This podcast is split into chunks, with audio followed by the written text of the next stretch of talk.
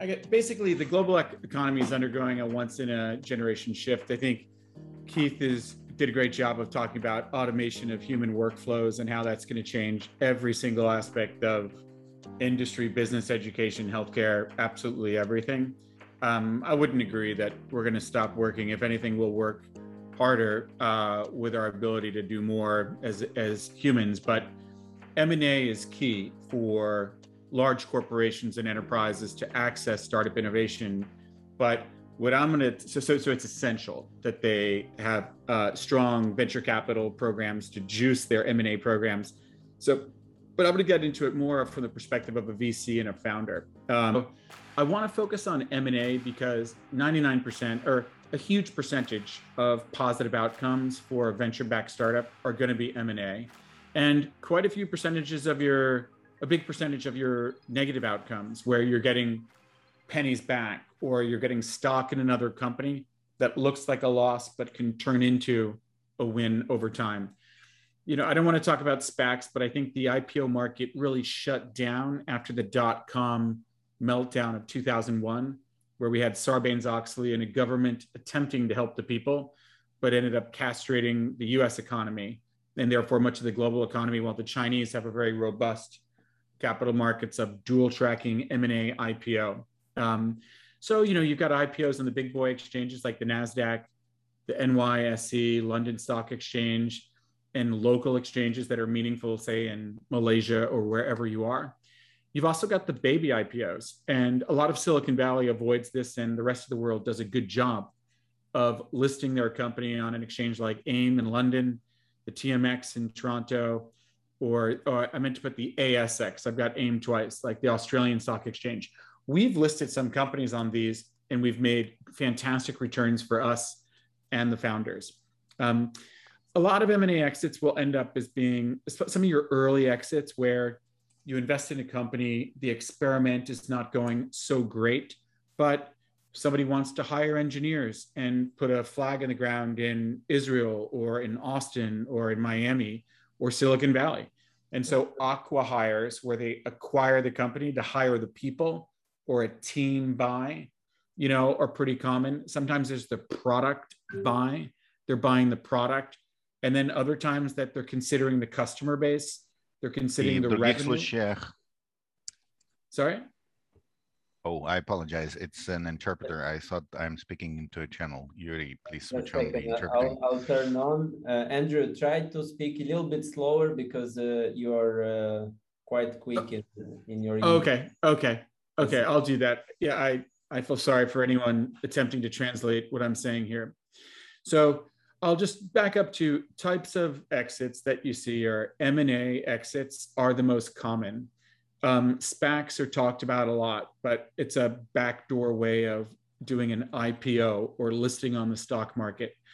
Listing on the stock market is just not a big percentage of venture capital exits. People can pretend that all their companies IPO, but it's rare. And after the dot com crash of 2001, that economic downturn really changed the landscape on the ability of companies to IPO. And we had Sarbanes Oxley made it uh, expensive to IPO. So the cost of an IPO was $6 million, annual compliance around 6 million. So we entered a point in history where companies stay private much longer. And we had the evolution of the secondary market where founders and early investors begin to sell some of their equity in the company before a definitive liquidity event of M&A or IP. So exits actually really come in the form of IPOs, big exchanges, small exchanges, and SPACs, these reverse merger into a publicly traded vehicle. And then beyond M&A, there's secondaries, which VCs have been slow to understand and integrate into their investment strategies.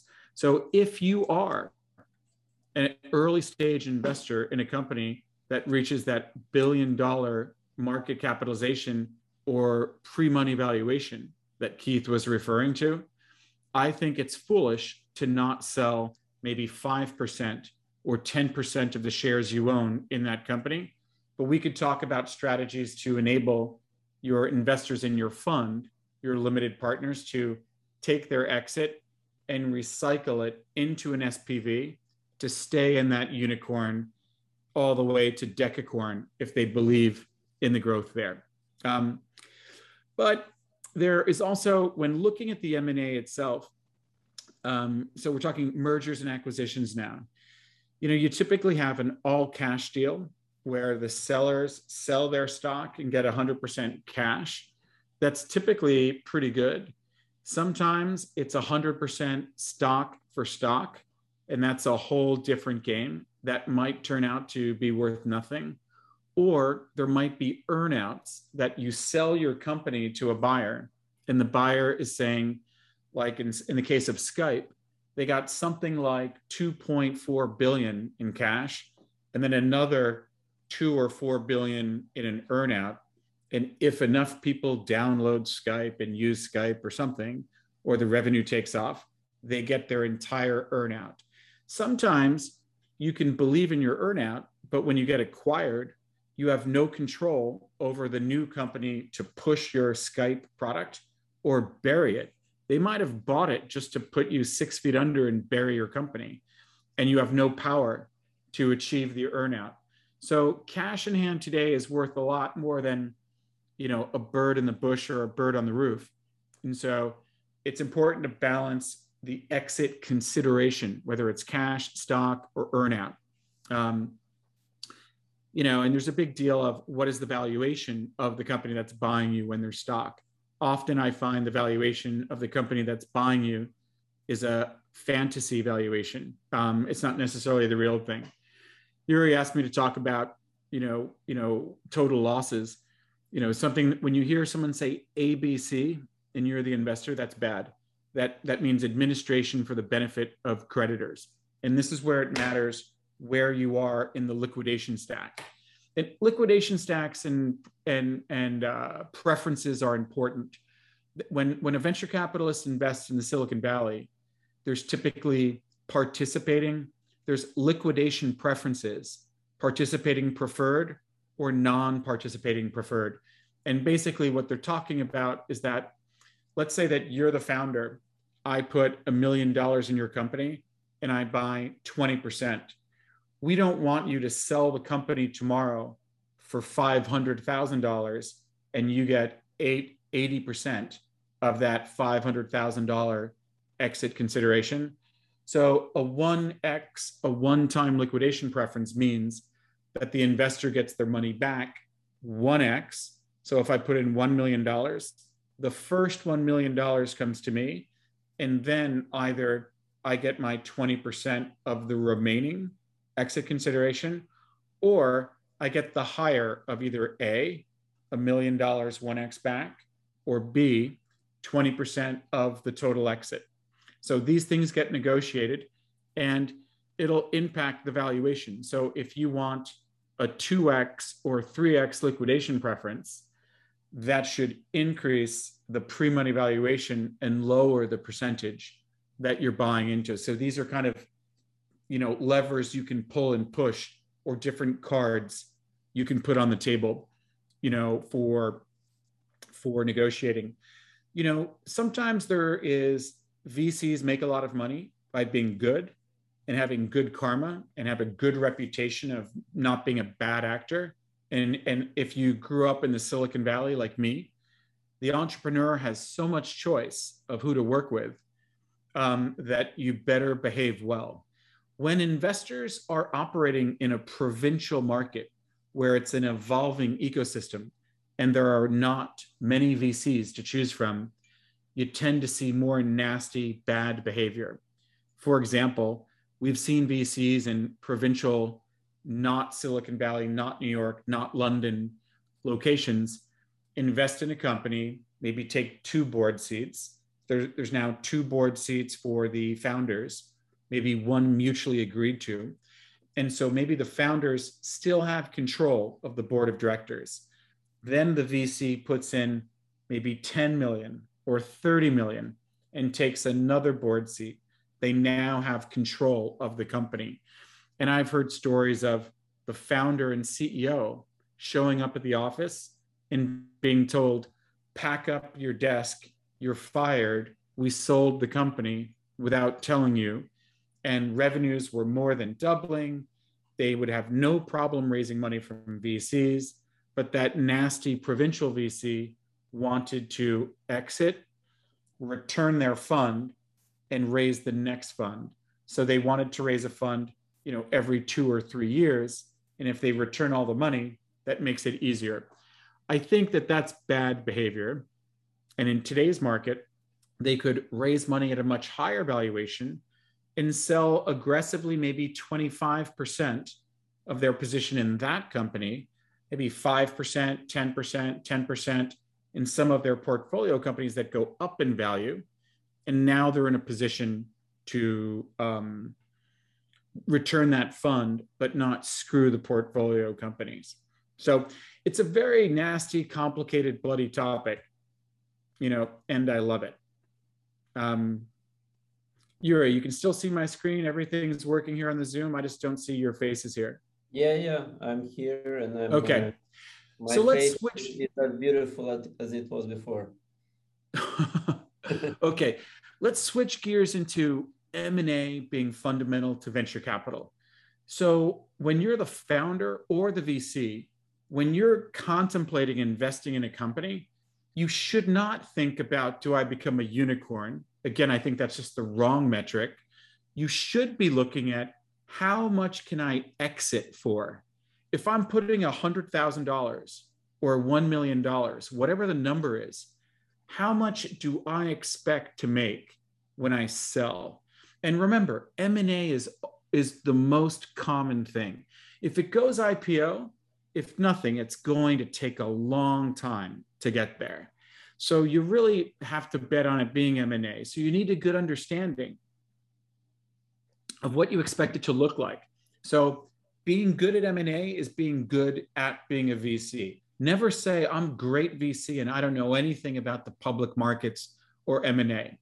So for the buyer, this is all about is it better to spend a dollar on acquisitive external growth and M&A buy a company and integrate it into my existing company? Or is it better to spend that same dollar on developing internal growth? Should I build? Should I buy? Should I partner? And there's a whole bunch of clashing personalities within the buyer, within the seller, around the VC. I often talk about making a five forces Michael Porter model about the company in the middle. What does the first angel want? What does the new VC want? What does the original incumbent VC want?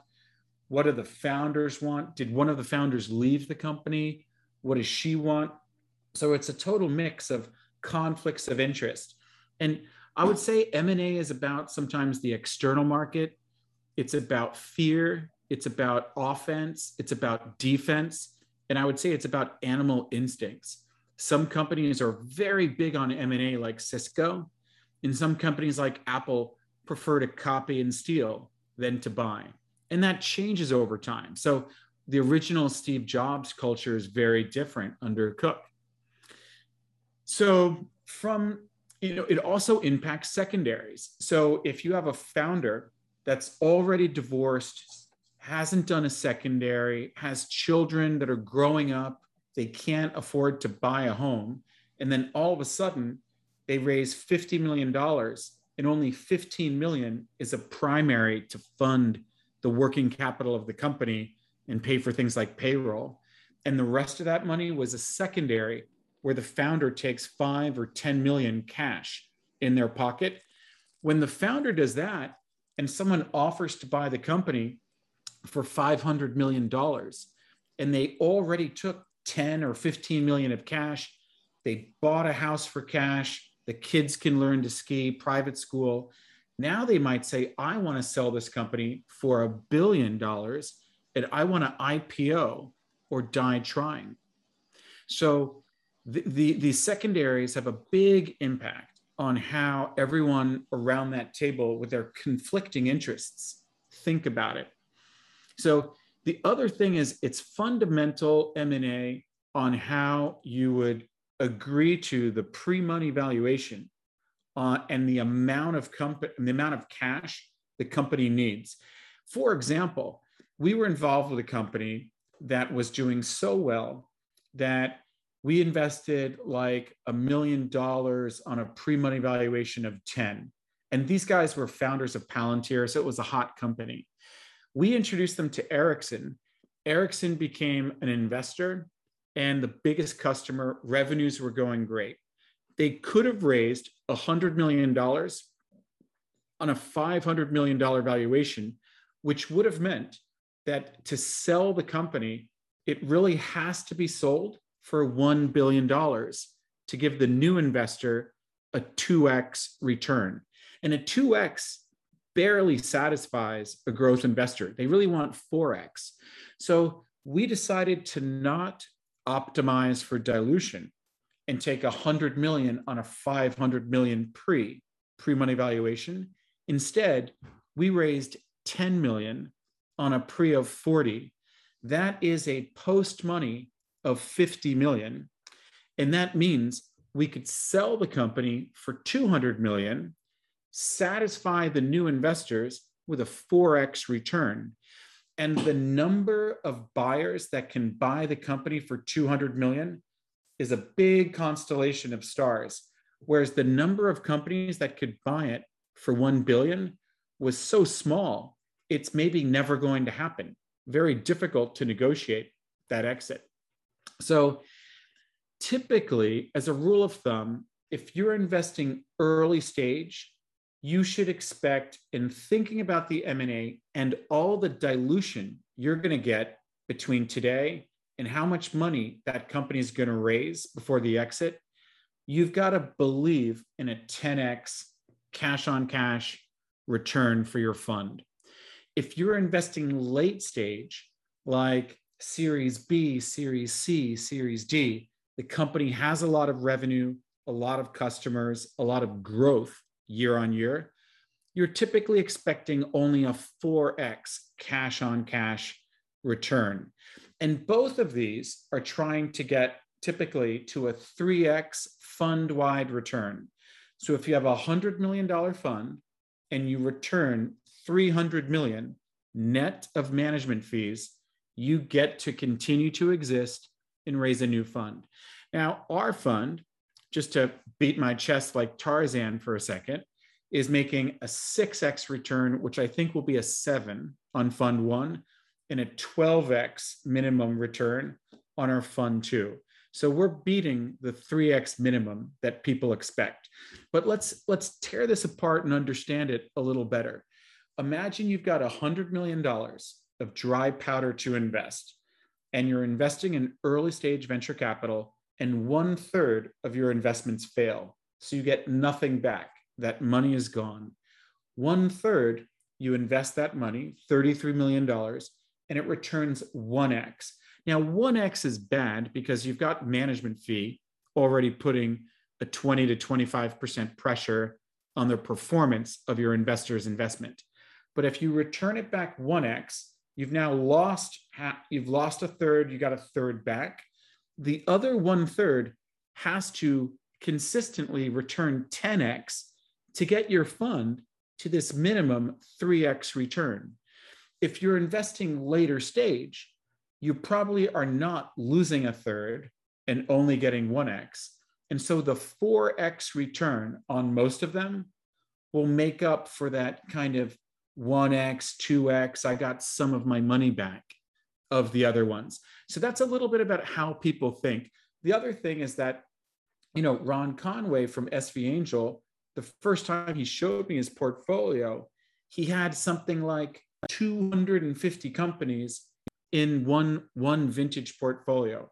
So he increases the number of investments in one fund to diversify really really well if you put all your money on Fitbit in the stock market, that's very risky. If you invest in the S&P 500 or the Nasdaq top 100, you're so diversified, you're very safe. So the same thing in venture capital. Early stage big portfolio at least 25 deals, if not 300, if you're investing in pre revenue. And later stage private equity, EBITDA positive companies, you can be investing in a smaller portfolio. I see people with a portfolio of seven or 15 or 12. I like minimum 12, minimum 15. And as a lesson for VCs, every time you make an investment and you have dry powder waiting for the next ones, your, your little organism is evolving. So the little Frankenstein you are creating is becoming very risky or less risky. If it's becoming less risky, you can write bigger checks and concentrate in your winners. If it's not doing so well, you might consider some smaller checks and spread your bets to be a little bit, you know, less risky. So so another thing is founders and the VCs need to look at every unique investment and understand what are the M&A dynamics for this company.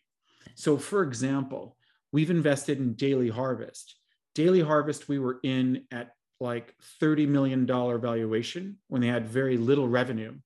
They had they doubled revenue 2019 to 2020 with to got to 250 million top line revenue, doubled revenue. So in a discounted cash flow looks good and profitable. So 250 million top line, strong profitability, 2x growth, and they're on track to do 500 million this year.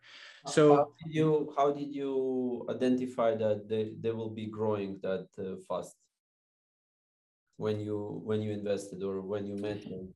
So when we invest in enterprise software, we do not need to see so much revenue or so many customers. When we're investing in some kind of consumer product, we need to see that people are buying the product more frequently in a repetitive manner and that there's more of them. Essentially, we need to see that the dogs are eating the dog food outside of my like Warren Buffett says, only invest in the things you use and you like. I disagree. Barbie dolls are a big market. And I, as a grown man, do not play with Barbie dolls, you'll be happy to know. But I respect that people are paying a lot of money for a little bit of plastic polymer and that that's a real business and a real market. Now, we don't invest in totally non digital things like Barbie dolls, but with Daily Harvest, um, there was evidence that their unit economics to make their product was good. They flash freeze at the farm. So the amount of degradation of nutrition, by the time you get a strawberry at the market, even at a farmer's market, it's lost 80% of its nutrition, even if it looks perfect. These guys were being disruptive of capturing and freezing this, and they were convincing us that frozen is more healthy than not frozen. And they had they they they demonstrated that they demonstrated product market fit and they demonstrated a repeatable sales cycle. They demonstrated that they could spend money and get more money. They demonstrated that they can make these products and their roadmap of adding it started with smoothies, then they added ice cream, soups, noodles, all these things that we said with our network, we believe in this and most important, the team. You know, with Superhuman, that's very different. I knew his previous company, Rahul. I had funded his cousin. So one of my existing portfolio companies became a good friend of mine and told Rahul, you've got to get Andrew and his team in your absolute earliest round you can. And so he was oversubscribed because his last company was such a hit. And he let us I committed to invest when it was pre before he founded the company and before he recruited his first employee. And I knew that Rahul had the technical ability as a developer to make this product that he wanted to make because it was just the roadmap of Rapportive. And he made Rapportive. I knew that he could raise money even without our help. He could raise money. So I knew that he would not run out of money for years. And I knew that he could raise money and he had the charm and ability to recruit engineers. And he had the culture to allow the engineers to self realize their maximum potential. And uh, so he had so many ingredients. And I figured the worst thing that happens is we sell this company to LinkedIn the same way he sold uh, Rapportive for $12 million or better. And we invested at an 8 million valuation. So I thought I can't lose. Superhuman is valued at a valuation of 825 million on a post this summer led by institutional um, investment partners, IVP, and they turned down Tiger Global, but let them put some money in. So we we decided to use IVP to validate the the valuation. Again, for Keith, we could have taken a valuation well north of a billion, and that company, I think I can say this, they started the year at 15 million ARR, and they'll end the year at 30 million. Um, they could juice that if they wanted to. So extremely different on how we'll value a company and have conviction for the future, you know, on that. But you know, if you look at Daily Harvest, you know, 500 million revenue, is it a 4x multiple? Is it a 3.5x multiple? Or is it a 10x multiple? You know, this is important. It's extremely different than the multiple of superhuman. Microsoft could justify buying superhuman for $2 billion and make a lot of money within a year you know? So it's very very different so it's important to have people in your network that can guide you as a venture capitalist through making smart decisions on understanding the valuation now. Is the company capital intensive? Are they going to raise so much money after me that the denominator gets bigger and my numerator my cash in remain static. So if I own 20% today, will I own 10% at exit or 5% at exit? So if it goes from 10 million to 100 million, do I make a 10x because they never raised more money? Or am I making a 3x because of the amount of money they make? And I invested in something very, very risky and I'm getting less than the late stage return. So I'm a bad venture capitalist if I'm doing that. So one thing we have at 7BC Venture Capital is we have we, we're, we're secretive about this, but people that are on the corporate development team at large tech titans, and just think of the five biggest companies on the Nasdaq that are all West Coast tech. People that are in the M&A team have personal money in our venture capital fund, and we can say to them, "Would you guys buy this?" If you do, I don't know if you guys are old enough to remember Flickr and Picasa. So when the internet was evolving, we had Yahoo and Google, and yeah, a lot of people were loyal to doing search on Yahoo, yeah. but Google had more traffic, and Yahoo bought Flickr as photo sharing, and then quickly Google bought um, Picasa for photo sharing. And so if you had a photo sharing company now, who is going to buy you? It's like musical chairs. The music stopped. Yahoo, Google made their bet. The other question is Google could pay 10 times the price to buy the same company and have it be an accretive, you know, profitable investment compared to Yahoo, who had less traffic. You know, I think um, I'll give one more example, which I think is fascinating. And you need to be on the inside track of things to get this. Instagram launched with their version of photo sharing decades after Picasa. And Twitter decided we want to buy Instagram. If Twitter had bought Instagram, you know, after going to a barbecue with Yuri or an event, the next morning my wife wakes up looking at photos on her phone on Facebook. She might stop looking at Facebook and start looking at photos from the barbecue of the weekend on Twitter at the time Facebook had just IPO'd, had a $100 billion market capitalization. They bought Instagram with no revenue for $1 billion to protect the 100 billion of market cap and stop my wife from going from Facebook to Twitter to look at the photos from the weekend. So Twitter wanted to buy Instagram. VCs were courting the company and loved the company and understood the M&A environment. And Facebook was ready to buy it just to bury it six feet underground. And it turned out that Facebook was the Google of the day, that they could increase the CAC, the cost of acquiring customer users for Instagram at zero cost and turn it into a multi billion dollar company that New York can understand with a discounted cash flow of top line, bottom line, and growth. So, eh, you know, the other thing is you don't always get to sell your company to Facebook at a peak with this perfect storm of lots of investors for every stage, lots of buyers fighting it out, and a company with a great vision. Sometimes you get acquired by private equity. Sometimes, you know, you get acquired by a buyer when the company is running out of money and their little Bunsen burner science experiment is proving to not work. Sometimes you invest in a company with conviction and it's just not working. They're not getting revenue, they're not growing, they're not demonstrating metrics to go through the next gate and get the next venture capital funding round.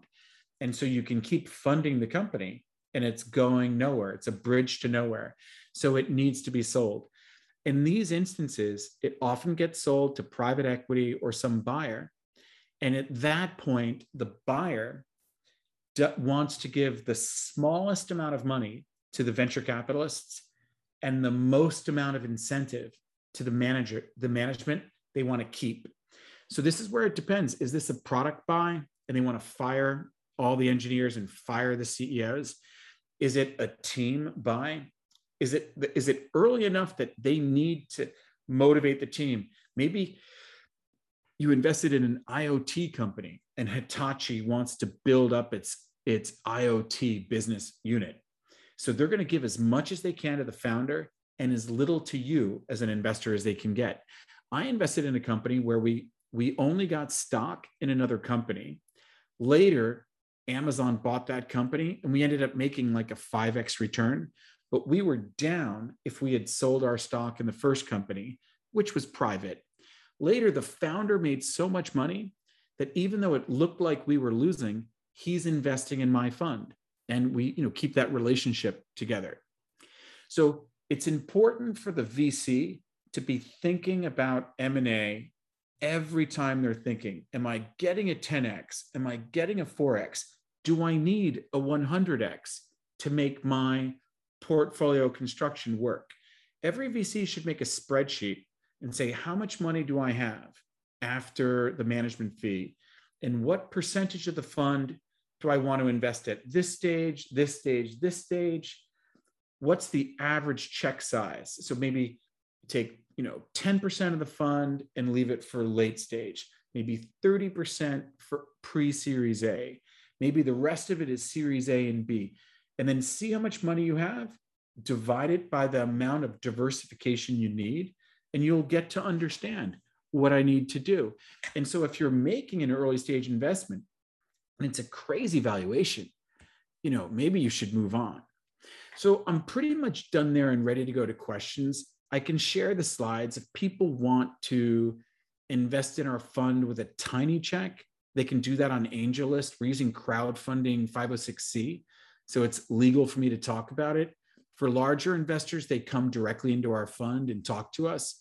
We also have a syndicate on AngelList, which we're just starting to allow people to not invest in our fund and invest with us with small checks or big checks on a deal by deal basis. So I'm not going to turn this into a commercial. I've created links to download the chapter on M&A from my first book. You can see my first book has been published by Alpina in Russian and my second book Masters of Corporate Venture Capital, CVC, you know, Alpina has been working on that. It should be coming out soon in Russian language, you know, as well. If anyone emails me, I'll just email you the link so you don't have to worry about this crazy domain here. And my email is and, Andrew. And Andrew, you can uh, share you can share the sli- uh, the slides in uh, uh with me or uh, or share it in in the Telegram group, and uh, participants can just use the, the these links you know? Perfect. Yeah so so um so that's it. So i've got um I put a I put a uh, what you call it link for the streaming. So I've already uploaded the slides to DocSend so people can stream them. Sounds good. So let's uh, go into questions. How much time do you have uh, for Q and A? Um, I I I have time. I have. I'm flexible. I have. Yeah. So let's uh, let's do Q and A, um, guys. Please feel free to ask uh, any questions, but turn on your video when you ask. Yes, uh, if you don't mind, this Ala, thank you, thank you for valuable information. And, and I would please, like to please, say uh, kind of where you're from and a little bit about you. Yes, this Ala, I'm from uh, originally from Syria. I'm based in Dubai for more than 10 years. And uh, I'm looking after some investors here in Dubai. And thank you, thank you for the, the valuable information that you shared with, uh, with us. Actually, uh, the, the question, let's assume we are the VC and we have a startup fintech startup and we I'm doing the evaluation of this startup, should I consider the round A, round B, round C, round D to, to prepare the M&A? For example, if the IRR in the round A is 30%, round B 40%, round C 50% or round D 60%, because if I want to, to increase, if the, the IRR is, is more than 50%, how I can prepare the M&A? To be realistic, the, the, the exit amount to be realistic. So have, have you faced this issue before? Yeah. So in in a highly evolved ecosystem like Silicon Valley, New York, London, you have lots of different investors at every stage. So there's many investors that only invest in pre-revenue companies. There's other investors that only invest when the company has 1 million of revenue annually and so on and so on. And there's companies that only do secondaries. They want to buy shares in Superhuman before you know it sells or IPOs. In a less evolved ecosystem, like if you're the only VC in Lisbon, Portugal, you may need to reserve money to de-risk the company failing and to enable the company to self-actualize more of a full potential you know? But every vc will have a, its own strategy. They may not be totally unique but somebody might have a strategy to be multi-stage and invest from seed studio like they're creating the company all the way up to the final exit um, and that's what they're doing. For our fund we we operate we tend to invest in companies that are domiciled in ecosystems where we know investors for every stage. So we do not need to use our cash to take the company all the way. And in fact, we've made a strategy that very much works as part of the entire system all, of all the other investors. So we tend to invest in about 25 companies that are pre Series A. Five of them will be like Rahul from Superhuman walks into my office, I commit. But that's only five. And only 30% of our fund was pre A. The other 20 typically have at least $100,000 of monthly reoccurring revenue if it's enterprise. If it's consumer, it'll maybe be a lot more. It might be a few million. And um, and then that'll be about 30% of our money. And we're diversified enough that we neutralize the singular risk of one investment.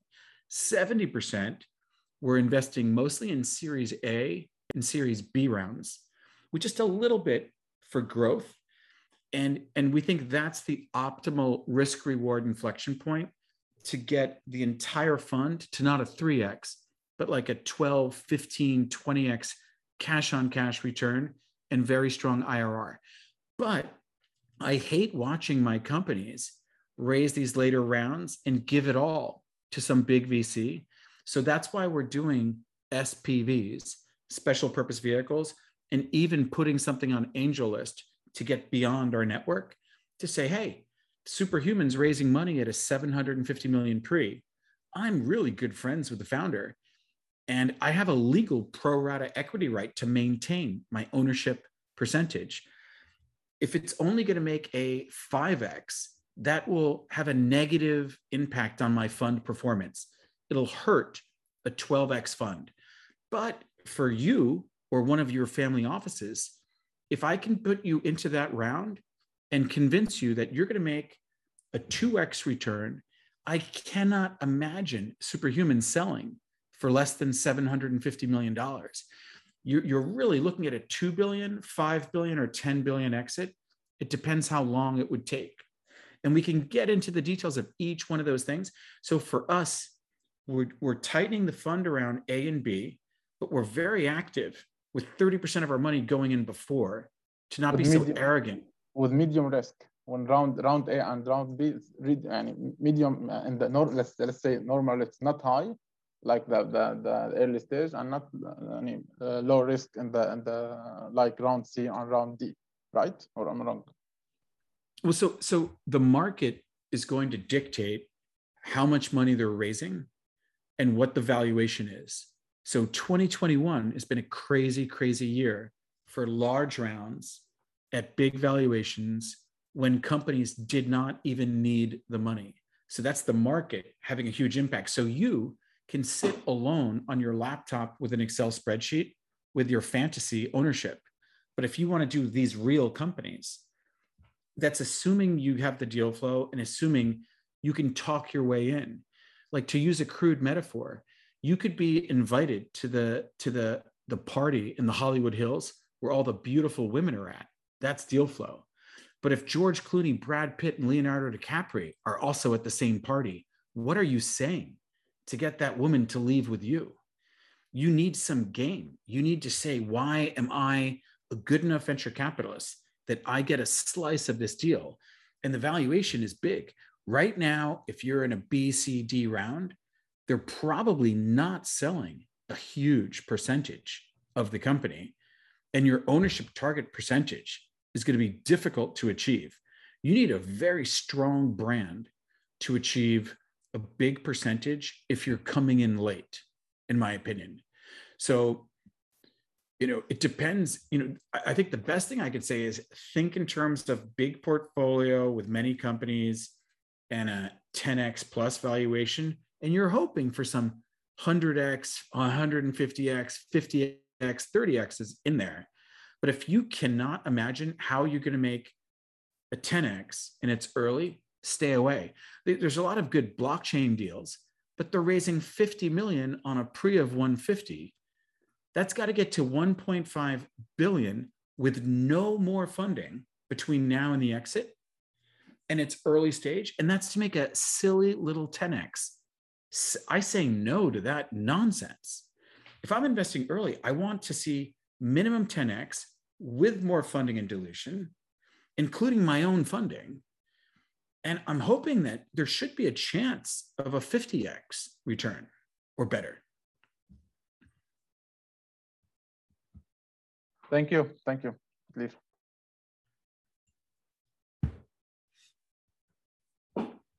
Guys, go ahead. Who, who is up? Who is next? Oksana? I think I saw someone. How do you predict the multiple? In fact, Oksana. You know, Yuri, why don't why don't I not pay attention to the stream of yeah. chat and you direct you be the, sure, the question guy. We we have Oksana. Oksana, please uh, ask the question and. Yeah, uh, thank you.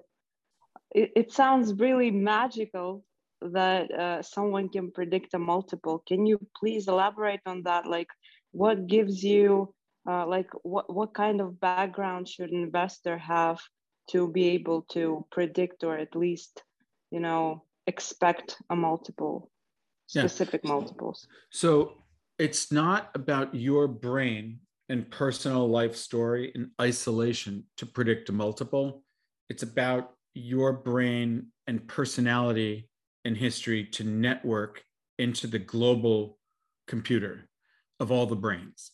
So it's important to have a network of people to reach out to, to speak with, that you can trust, that like you, to give you honest feedback of what they think a multiple is and make a convincing argument of why you should agree with them in any way. And then get multiple data points to triangulate on a multiple that you can get behind. For example, we're investors in, you know, well, I mean, I mean, bottom line, some some companies if you're a services company that's dishwater boring and just doing something that everyone else does, you might be looking at a below 1x multiple. You know, I have a friend who's got a uh, accounting company and he's rolling up he's rolling up um, other accounting companies and he wants to pay for VIP dinners for us to have events all over the world. I'm like, sure, you can pay $20,000. I'll take 15 friends to a, a nice restaurant and let them talk about accounting. He buys companies for like 0.8 to like 1 point something X top line revenue and brings them in and makes his bigger monster. As a venture capitalist, we would never invest in that kind of business, right? You know, you tend to look at, you can look at, you know, one proxy you can do comps, right? And then you can use dis- discounted cash flow, and then and then think of the comps for that. Like we're investing into EasyKnock right now at a 250 million pre-money valuation. My first investment was a 45 million. My second investment was 90. My third investment's going in at 250. I believe very firmly that with their revenue and their expected revenue, that they will achieve a NASDAQ IPO listing after all my lecture of forget IPOs of minimum $2 billion. And so I think that the 250 million is pretty amazing considering the stage the business is at. It's so far along, you know? And, you know, if you look at Super Coffee went to raise 50 million and then they got a term sheet for 70 million and it was so popular it closed at 106 million over the summer they consider to have like a 3.5 to 10x multiple and we know this with pretty much certainty having spoken to so many investment bankers over the years and we continue to talk to all of them before deciding how much money to raise, what valuation to, to give people like that 4x, you know, multiple. So sometimes it's about do the work. It's definitely not about, well, I was born as a farmer and so I can only invest in the stuff that I grew up doing. And, you know, Keith can only invest in, you know, you know, Newcastle coal mining because of his grandpa and his father worked in coal. The guy's gone out and learned all kinds of stuff regardless of his background and he's a super networker so he can get educated on multiples for something very very quickly you know? Uh, and should you should you provide yourself with board seats to you know have a hand on what company is doing to at least have some kind of uh, you know power over them. Yeah. So you know power over them is you know maybe that's a cultural way of expressing it. I, I like to talk about as governance like how to govern the country how to govern the company. So within within governance um, there this is a topic i'm quite passionate about because i think that you saw the emergence of the convertible note was first written by corporate securities attorneys to provide for a bridge financing where the company needs money just to get to a transaction of either a big financing or an M&A outcome or an IPO or something. And or waiting for this big Walmart customer to kick in so that it'll be easy to raise money. And then the documents became abused. Accelerators like Y Combinator made it even more founder friendly and worse for the investor. And they have safes and the post safe, and they are stripping out all governance the governance part of the term sheet is, you know, to hell with all the investors. They're all worthless roadkill. You know, uh, they don't add value. Getting an investor from the middle of, you know, Siberia is the same as a guy who's got LPs that are on the M&A team at Google, Facebook, and Cisco and VMware. I mean, you know, we're not the same, you know. And so building, I think the most important decision a founder will ever make is their first employee or co founders. That's the most important decision they'll ever make. Every time you in, bring in an investor on the early stage, that is a, a vital, like junior co founder who's who can tell me what a multiple is. Who can help me raise 10 on 40 so I can sell for 200 and not follow this other idiot, idiot into raising 100 on 500 and we come up with nothing. And we can't raise more money and no one's going to buy us. And we're a loss making not profitable bad you know you know bad company to be left holding the bag on you know? So on governance i think that companies should have a board of directors from day one but you need director and officer insurance.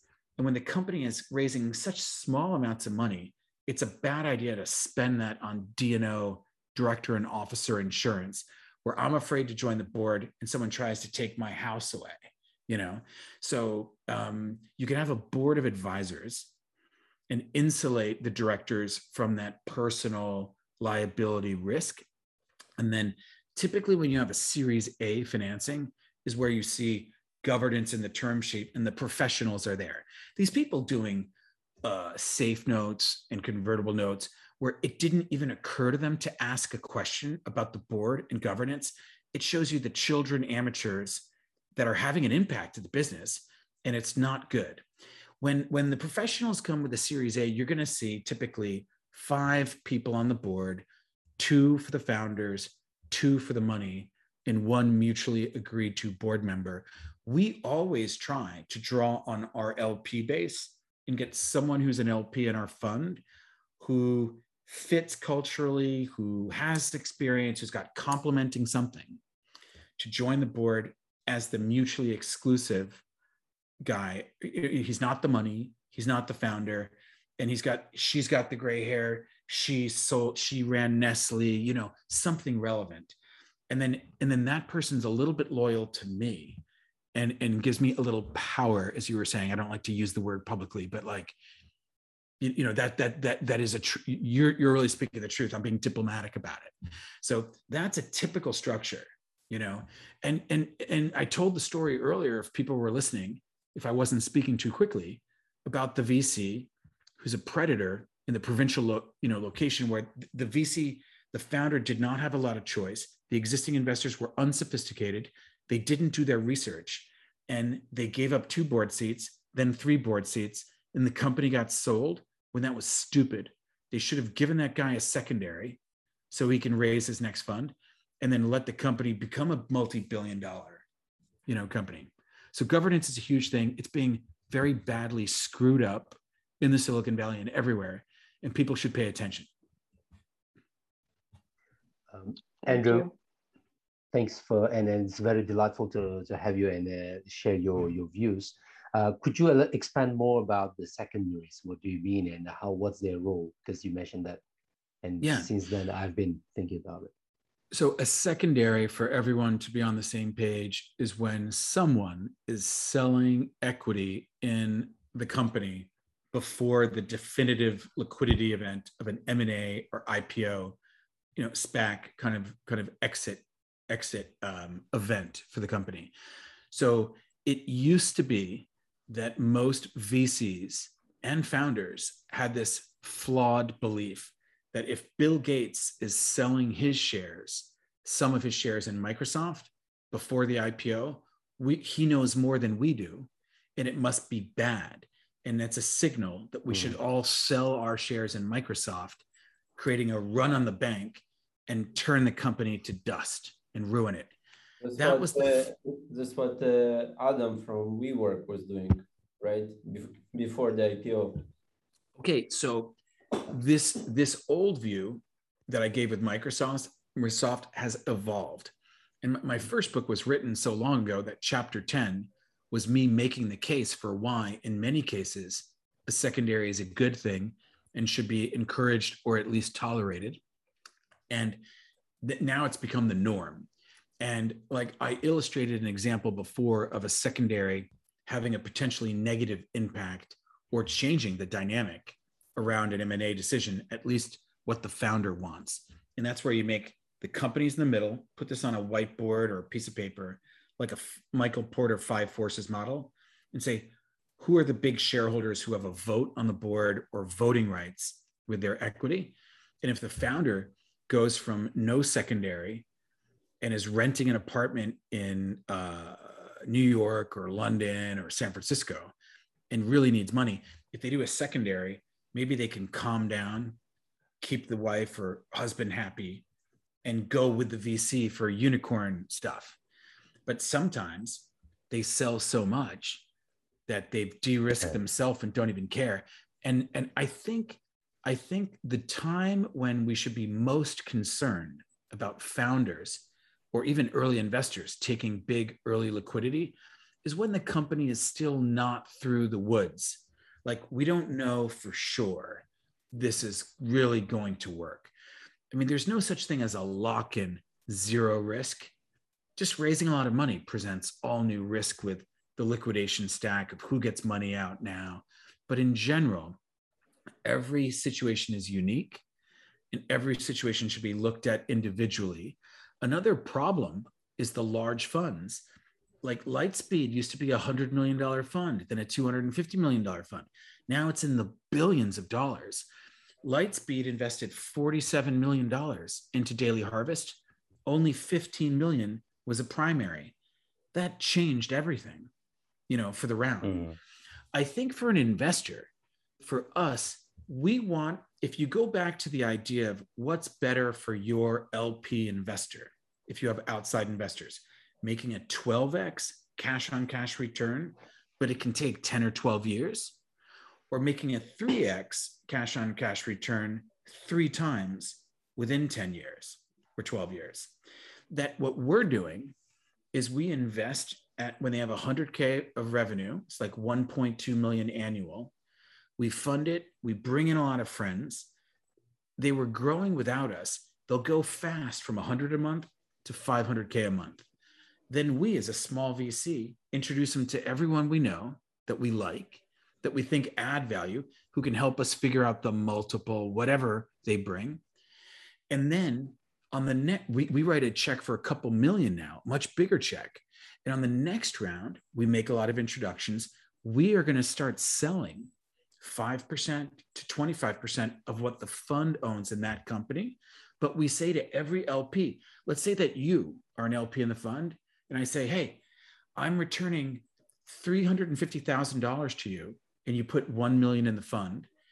And then I'm going to do the same thing with two others. So you get your full million back within 12 to 24 months of you putting the money in the fund. So that's good for you. But I'll say, I wouldn't sell Super Coffee now. It's going to sell for a billion dollars and we're selling at 430 million. I think it's going to sell next year. It might wait a year and a half so it sells for 1 billion. So this is all of our insider trading information with our information mm-hmm. rights. We have legal information rights in a relationship and all this data. I can have that conversation with you and say, and you can say, okay, the fund is selling 10% your cut is 350K, that's like a third of your LP investment. That's awesome. And you know, I'm going to do that two more times and get all your money back. But I say, do you want to recycle that into the SPV and stay in for that two or three X from here? And so you get to choose as the LP to recycle or take the cash. So we're kind of have our cake and eat it too. So the fund is going to sacrifice a little bit of cash on cash multiple or mm-hmm. maybe we had conviction that it's going to go out for a billion and there's a tornado earthquake and it went to zero. And the best thing we did was to take a 50x and sell 10% you know and gets the whole fund to zero. And we were lucky that we went into 2008 volcano lehman brothers already like a 3x fund you know who cares you know? So so that's what we're doing with secondaries. The fund itself is selling a little bit but we sell to ourselves first. And if our own guys don't take 100% of the fund we could put it on AngelList or show it to some secondary funds we know that do that you know? And our expectation is that our small lps will take the cash and i'm happy so they can re-up in our next fund not waiting for 10 years right because they're regular mm-hmm. people, accredited mm-hmm. investors.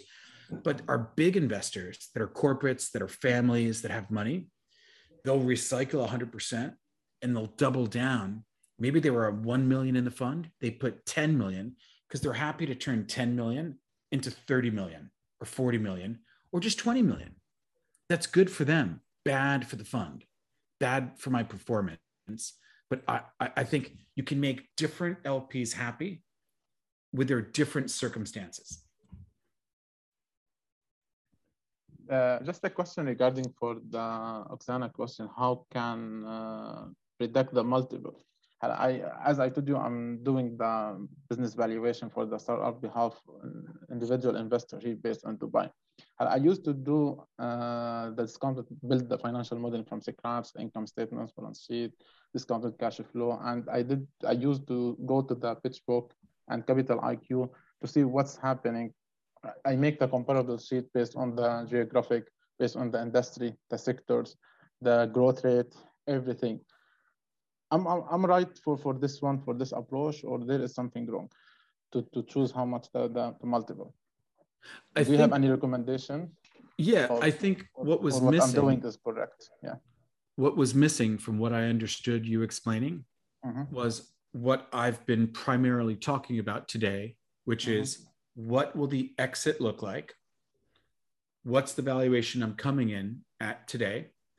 And how much funding are they going to raise at what kind of valuation in terms and how will that change what I get from this exit, considering it's not being sold tomorrow with no additional funding.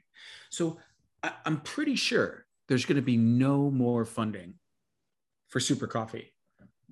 So we look at that one as saying, how much is it going to get sold for?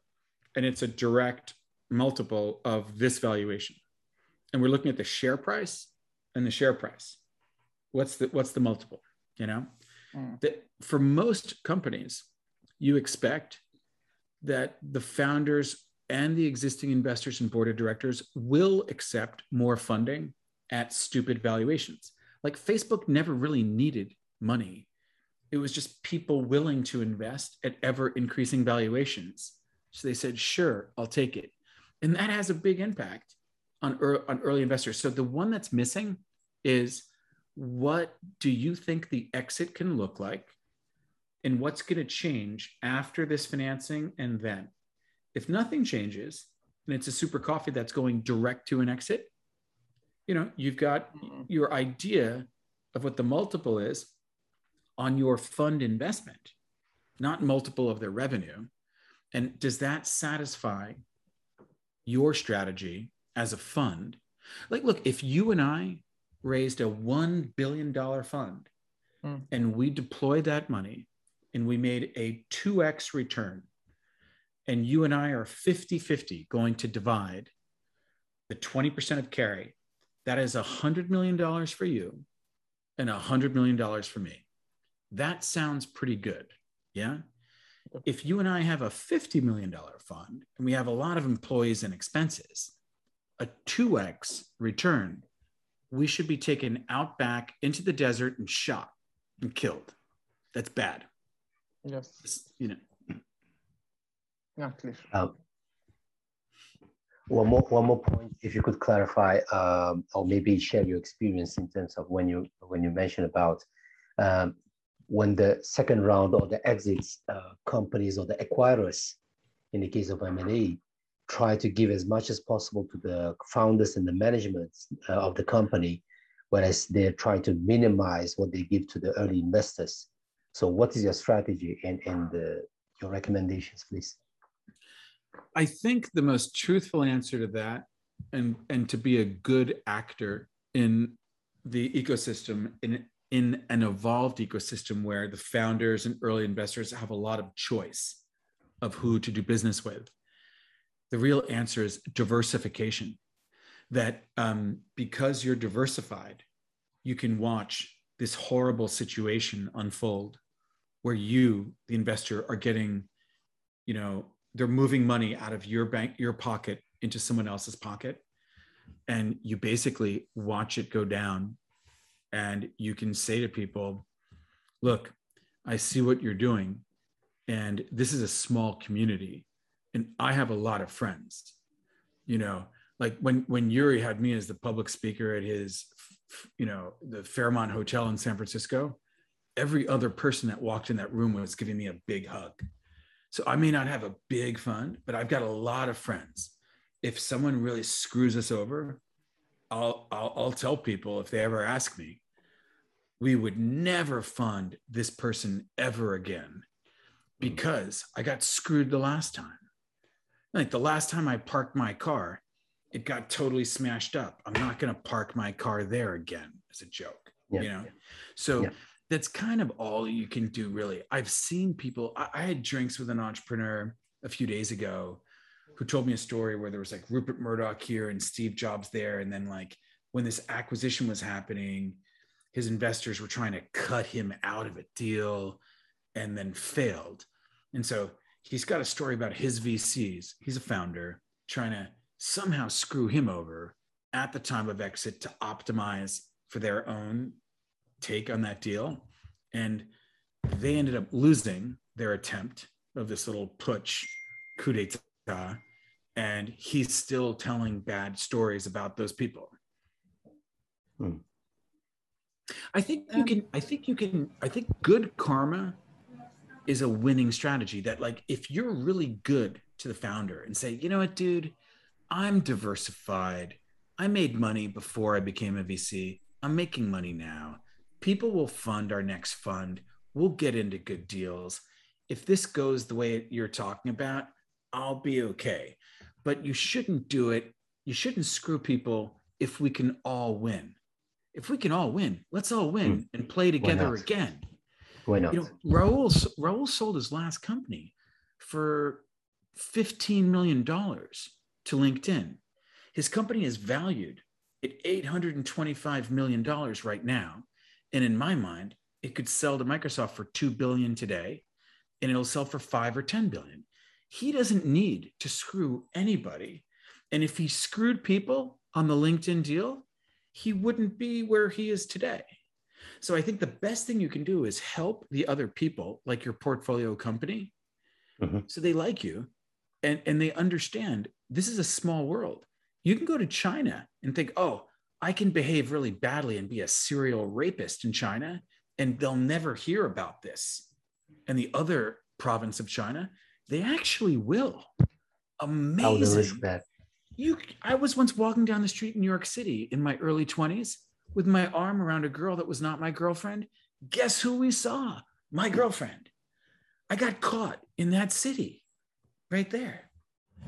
um, a little bit related to, to the same question, but um, so there is a belief uh, that when VC steps into the deal, they don't like like uh, the early investors to be having shares more than a certain amount, like 10% or 20%. Uh, is there such a such a number and that founders should have as minimum as 50%. Is there yeah. any any benchmarks there? Yeah. So the topic you're raising is a timeless Shakespearean topic of how do you raise early stage funding where you make your financing attractive to early stage investors and balance it where you don't sell so much equity that when new investors come they see too much dead weight in the cap table that that that um there it doesn't look like a fit with what they do. Это uh, подходит друг к другу. Ilya, thank you so much. We are uh, taking a break from the interpretation. Thank you. Okay. So yeah. I'll speak. I'll speak a little slower. Yeah. So, so the when when deciding what percentage of my company should I sell as a founder to early stage investors, they normally are worried mostly about dilution. What percentage will I own at the time of the IPO or M&A? They should not think so much about this. They're already thinking so much about dilution. They should try to become more of an elevated Buddha and think about other things to survive and get to the exit. Okay. So if they raise money at too high a valuation, it'll be, and they don't make good progress with revenue, building a product, talking to customers, growing the real value of the business, the next financing round after they spend that money could be a down round or impossible. So it's dangerous to raise too much money just because some oligarch is throwing the cash at you. So you want to be careful to not raise too much money, to not make the kind of progress you need to raise the next round. You want to make sure you don't raise money at too high a valuation, that the next round isn't an easy walk in the park to do an up round. Now, at the same time, you might be trying to make your early stage round attractive to early stage investors. And the result is that you sold maybe 50% of the company.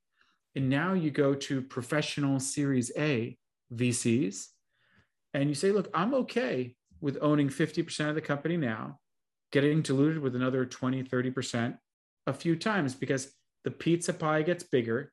My slice is smaller, but my little slice is worth a lot of money.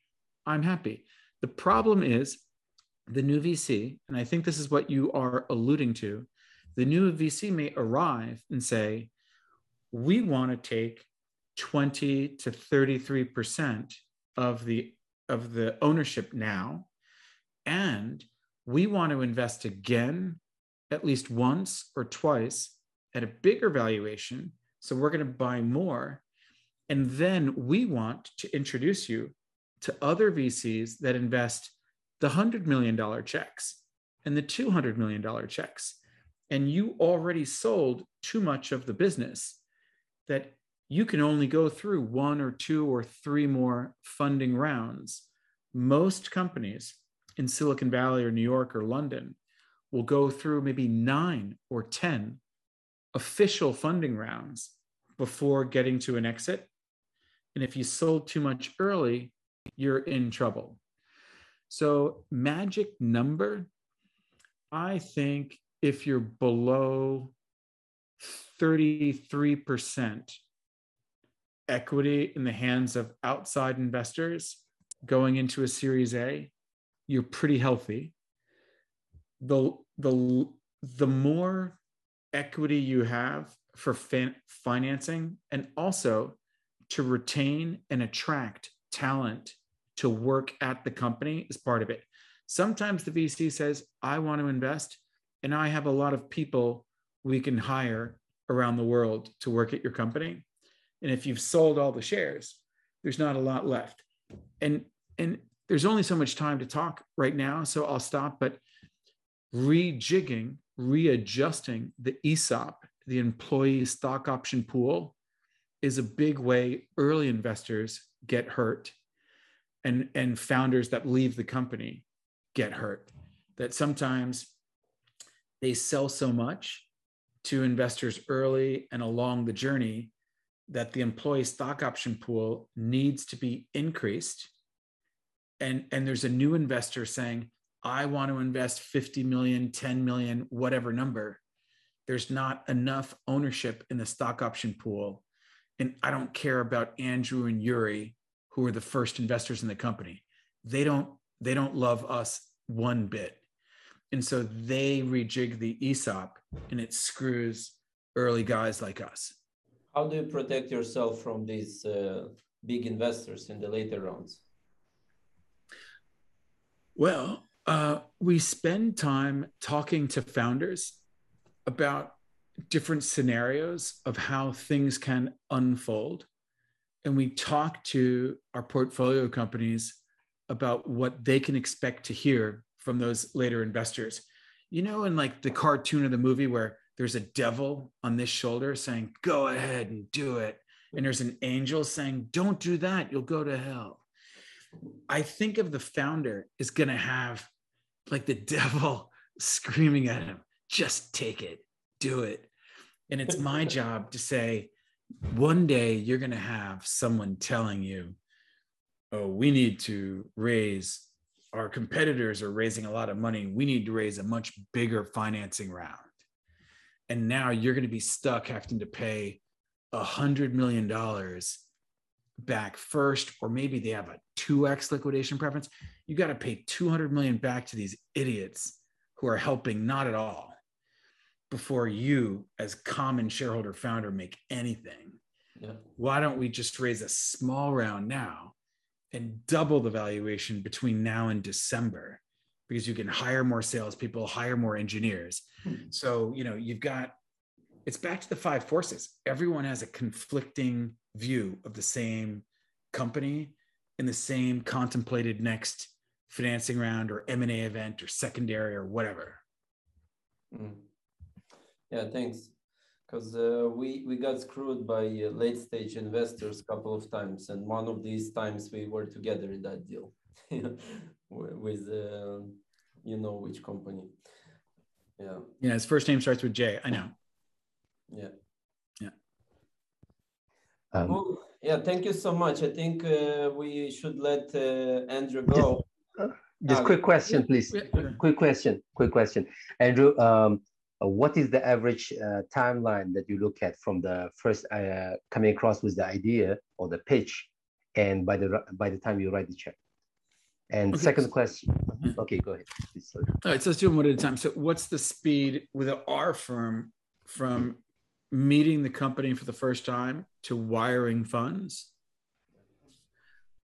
I mean, the truthful answer is that we were we're not new, we're old. We've been in the industry since the mid 1990s and we know a lot of people. So things don't usually jump up and surprise us. And I mm-hmm. generally don't think anything ended well where someone's opening line is, this really great deal has a short fuse. It's like a stick of dynamite with a fuse, and it goes like this deal's got a really short fuse, but oh, it's really good. I'm like, you know, I like the allegories, you know. I can afford, I can afford to not make that investment. You know, mm-hmm. you know, mm-hmm. I like it more that like Yuri shows me something and tells me why he likes it, and maybe he invests in it, and now he knows everything that's happening there and then he knows how our network can be helpful. So it's not about our usd check doesn't bounce. So it's not about our money is good or the only good thing about this guy is he's not in al qaeda you know that they want me in the deal. They want our team in the deal. So we usually have a period of time that we get to know people or we knew them before. Um, mm-hmm. but we're a small investment committee. We can make a decision you know we can make a decision within a day if we have to. And i keep my little you know silicon valley bank first republic dongle with me so i can wire money if i have to. Mm-hmm. you know wherever i'm sleeping that night i have the ability to wire money usually. I, i'm not from holland. I don't take nine week vacations in the middle of nowhere. So you know but but I would say typical is nothing really, it's very rare that we invest in something that takes us by surprise. I would say the closest thing is going to a demo day. And, you know, we're not a mentor in every, you know, one of those things. So I'm not optimizing of investing in week, you know, week six of a 12 week program and arbing between now and demo day. So we'll pay up for the demo day price usually, or not do it, or or or, or, or we don't like it now, but we'll wait for the next one, and we missed it when we would have liked it. Um, those might move quickly. So something could happen in a week. Mm-hmm. If someone wants less than a week, I probably it's not my style of fear of missing out FOMO nonsense. What was mm. your second question? The second question is you you invited as part of your presentation you invited the other starting investors to, to join you on a deal deal to deal deal by deal basis or rather as a more on a constant basis as, a, as an LP? Do you yourself follow other investors or funds? Yeah, so uh, so we work with other investors in a couple of ways. One is there are VCs from many countries around the world that mm-hmm. have personal money in our VC fund. So it's not their fund, it's their personal savings and they become LPs. And we we do barbecue parties like where we invite only the LPs in the fund and the portfolio companies so everyone can mix.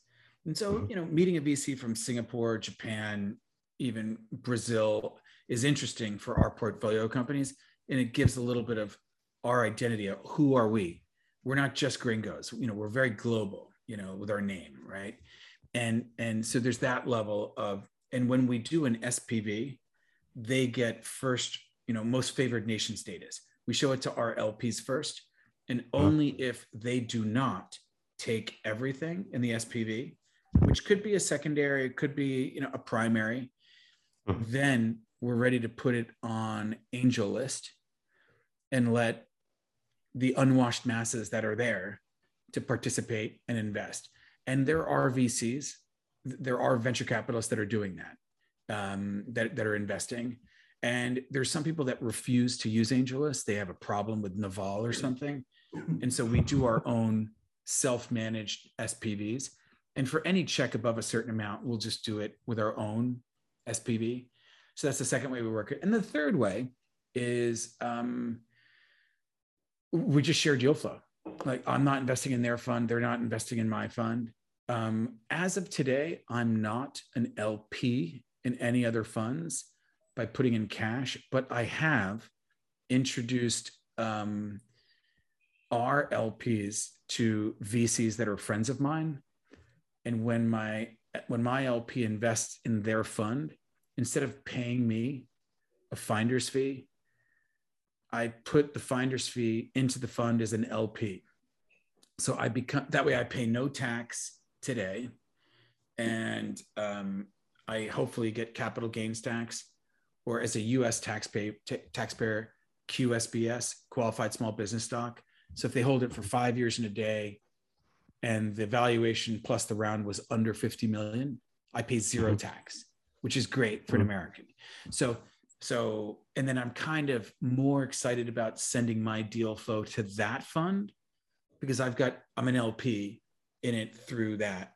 And I only do that if they reciprocate and introduce me to some LPs for my fund.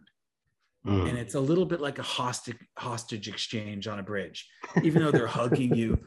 Oh yeah, dude, I'll do this. His partner's like, "Are you crazy? You're going to introduce our best old lady oil person from Houston to Andrew Romans, and and then all of a sudden he's not doing it. I'm like, you know, you promise to reciprocate, you're not reciprocating. I'll never introduce you to another LP, and you're not my most favored VC to share deal flow. So people have bad personalities, good personalities. It gets complicated, but that's about it. I, I generally do not invest in. If I invest my management fee into my fund, I pay no ordinary income tax, and we typically are only capital gains, if not QSBS. So just the tax is amazing. And my fund is getting a 12x cash on cash return. So it's, and I'm now paying it back sooner. So I'm, I'm highly motivated to not invest in anyone else's fund compared to the tax. And then people want to see a GP commitment. The general partner is putting his own money in. And mm-hmm. I'm not Peter Thiel, Marc Andreessen, or Joe Lonsdale. So it's not like I just had 50 billion lying around, you know. Thanks a lot. Thanks a lot. We enjoyed this. Thank Pleasure. You. Cool. Thank I, you, Andrew. Let's uh, let's let you go uh, and enjoy your day in Austin, right? In Austin, yeah. right?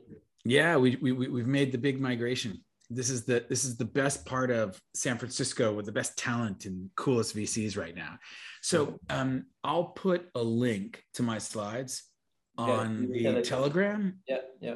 Okay, okay. Thanks so much, and happy to meet anyone in the real world or offline. Thank you. Thank you. Thank you. Thank you. Thanks a lot. Thanks, guys. Thank Bye. you, Thank you very much. Thank you. Hey. Okay, we are the last uh, man standing. Amazing stuff. Amazing session. Amazing. It is. It is. It is.